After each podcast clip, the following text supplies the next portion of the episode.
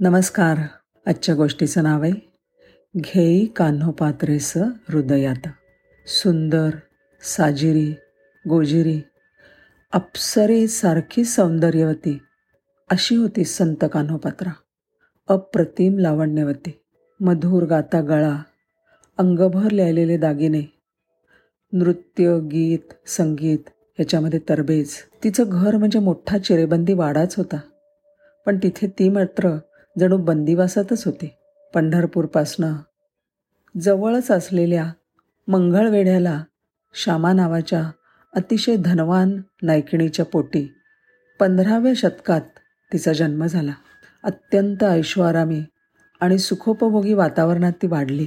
पण तिच्या पायामध्ये लहानपणी चाळ बांधले गेले.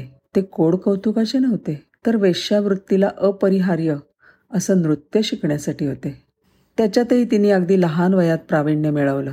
हळूहळू तिच्या सौंदर्याची आणि कला नैपुण्याची बातमी दूरवर पसरली. कानोपात्रेने आपलाच वे गणिका व्यवसाय पुढे चालू ठेवावा आणि राजदरबारी रुजू व्हावं असं तिच्या आईला श्यामाला वाटत होतं. कान्होपात्रेला मात्र त्याची किळस वाटत होती. कारण भक्तीचा अंकुर तिच्या हृदयात फुटला होता. मंगळवेड्याचा नगराध्यक्ष सदाशिव मालगुजर ह्याची विखारी नजर कान्हो कान्होपात्रेवर पडली. पण ती काही त्याला बधेना. आणि मग श्यामा आणि कान्होपात्रेचा छळ सुरू झाला. त्यांचं वैभव ओसरलं. शेवटी त्याच्या छळाला कंटाळून श्यामाने त्याची माफी मागितली. आणि तीन दिवसात कान्होपात्रेला त्याच्यासमोर त्याच्या हुकुमानुसार उभं करण्याचं तिने कबूल केलं. कान्होपात्र आता डगमगली नाही. ती देवासमोर उभं राहून जप करायला लागली. आणि पहाटे पहाटे तिला भजन आणि टाळांचा गजर ऐकू आला.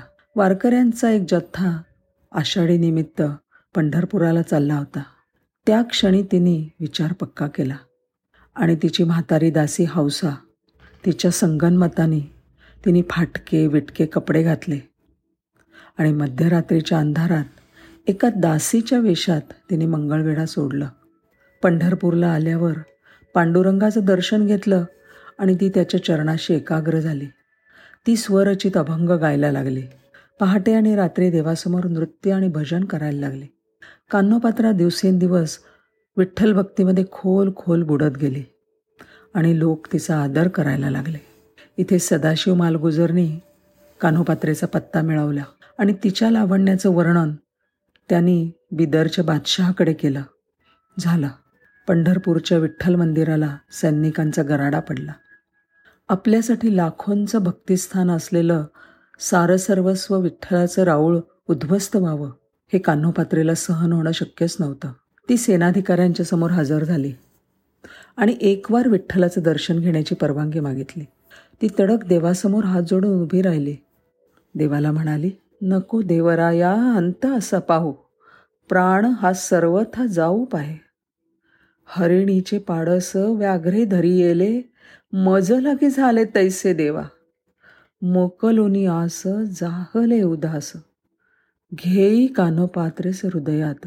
परमेश्वराची आर्त व्याकुळ विनवणी करत असलेला तिचा आवाज सर्वत्र भरून राहिला.